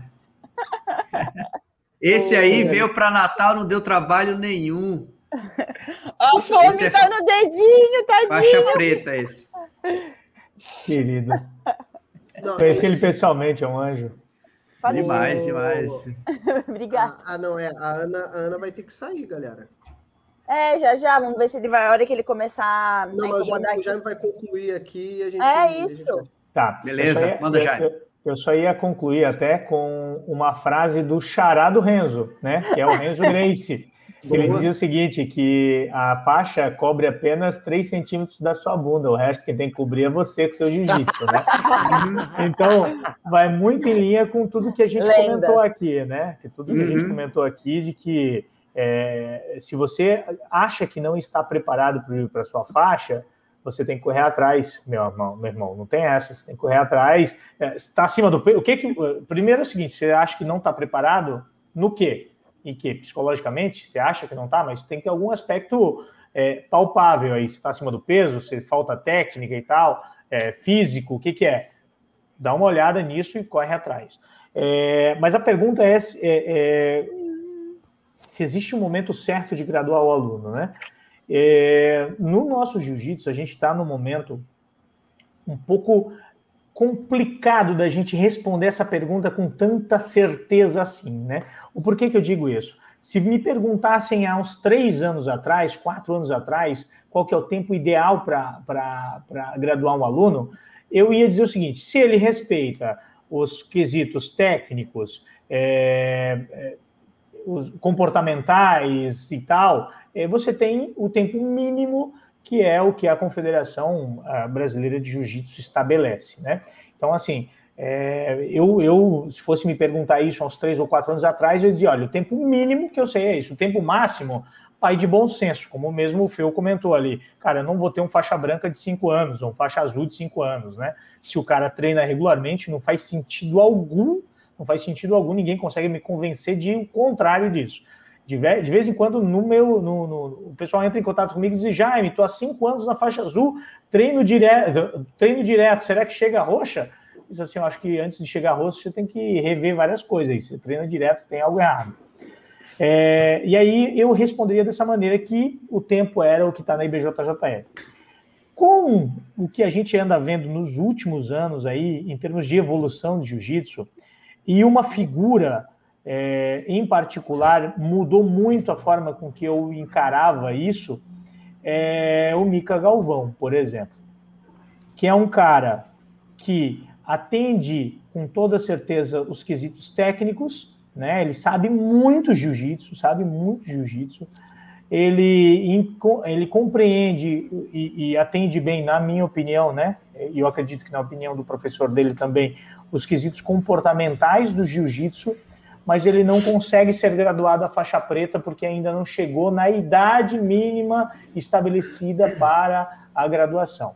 Então, assim, eu acho que a gente pode, não que tenha que ter uma regra específica para graduar o MICA, não, não estou dizendo que tem que ser dessa maneira, mas eu acho que a gente poderia passar por uma revisão é, nos tempos mínimos aí de graduação é, é, essa é a minha opinião. O quanto que é, o quanto que deveria ser, não sei também, não sei. Não estou aqui dizendo que deveria ser XYZ. Talvez a gente faça um estudo e chegue à conclusão realmente que uhum. deveria ser dessa maneira. Mas eu acho que a gente deveria passar por, uma, por, um, por um novo estudo em relação a isso. Muito bom. Cara, jiu-jitsu é uma arte marcial que ensina cortando na carne, né? Então, ensina de várias formas. E como qualquer ensinamento, ele pode ser visto como uma coisa muito boa ou como uma coisa muito dolorosa, né? Tem pessoas que desistem de imediato porque isso aqui não dá para mim, Deus me livre isso. E tem pessoas, né, como eu, por exemplo, quando comecei, magrinho, apanhava muito e cara, isso vai ser ótimo para mim, porque isso vai me fortalecer. Então, futuramente, isso vai ser muito legal para mim, cara. Eu vou aprender a, a, fazer isso que essa galera tá fazendo. Olha que, que legal, né? Que massa, né? Graduação hora certa, cada, cada aluno tem o seu, cada praticante tem o seu momento certo, porque cada um tem uma história de vida, tem uma história dentro do jiu-jitsu, várias coisas influenciam. Né? Você tem um cara com 50, eu tenho um aluno que começou com 58 anos de idade, então como é que você vai comparar ele, a forma de graduação com um garoto de 17, 18, 19? Não tem como comparar, são coisas totalmente diferentes.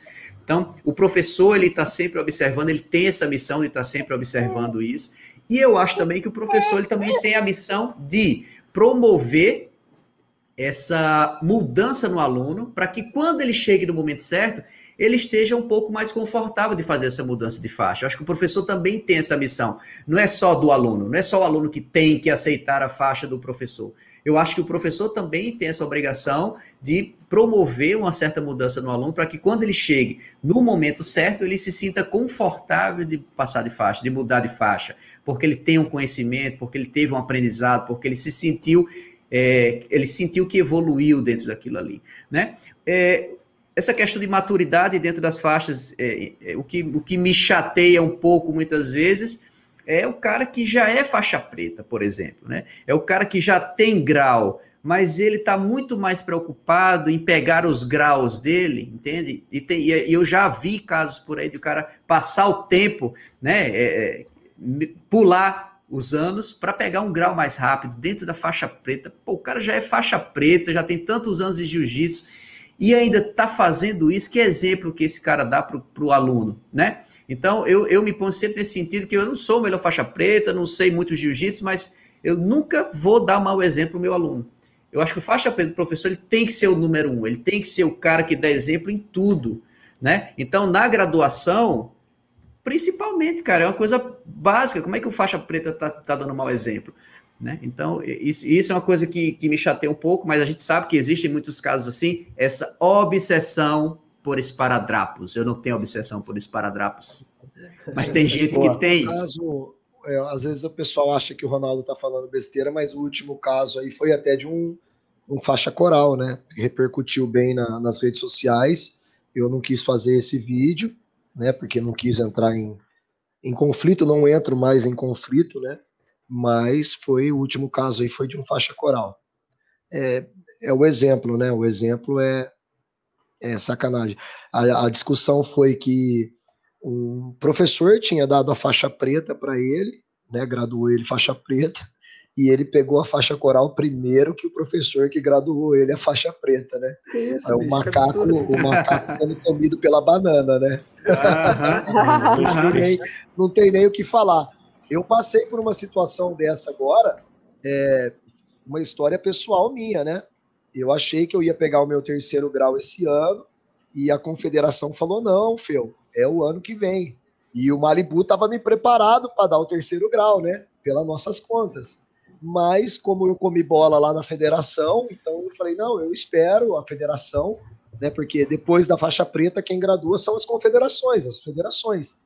Eu falei, não, não, presidente, sem, sem problema nenhum. Eu espero vir da, da federação, da confederação primeiro, para depois o, o mestre ter a honra de colocar na, na, minha cintura. Eu acho que todos nós devemos agir dessa forma, desse jeito. Sim, é, é simples, é, é, simples. Outra, outra coisa que tem é, muito comum no jiu-jitsu é essa obsessão também pelo papel, né? O diploma, né? A galera gosta pelo diploma, diploma né? da IBJJF, pelo diploma, não sei. Pô, cara, vai treinar, entendeu? Vai treinar, vai aprender jiu-jitsu, isso é muito mais importante do que um papel. Um papel ou esparadrapo não, não diz nada. Ele vai dizer só para quem não conhece tua história, para quem não conhece você. Mas quando vê na real, isso vai aparecer de alguma forma, né? Com certeza. Então, o aluno também se compara muito, né, Mayara? Tem muitos alunos que se comparam. Uhum. É, é, com outros alunos e, e, cobram graduação, e já aconteceu de dizer assim, porra, bicho, tu chegou há um tempo aqui, tu não sabia de nada, nada, nem andar, como diz o Alexandre, faixa branca sabe nem andar, né? sabe nem andar. Pô, aí agora tu tá cobrando faixa, você tá graduando outro colega, como, como assim? Né? Eu tenho mais de 20 anos de jiu-jitsu, estou graduando. Aí você que tem um quer graduar o cara, né? Interessante isso. Não faz sentido. Cara, Mas é cada... que... são as figuras que aparecem aí, né? Nessa caminhada de quando a gente se torna professor e a gente. Eu acho que também a gente tem que ter um papel de entendimento, de dizer. Eu, eu trato o aluno como filho, sabe? Eu vejo, cara, esse é um, é um filho que não sabe o que está falando e eu vou ensiná-lo. Vou dizer, cara, vem aqui, não é assim. Agora, quando o cara não quer aprender e ele vai embora, ele não é filho, né? Então o filho ele, ele não é, ele vai embora. Até filho vai, quanto mais quem não é filho, né? Então o cara vai embora, mas talvez futuramente ele aprenda e, e, e depois volte ali na história e veja que cometeu um erro, né?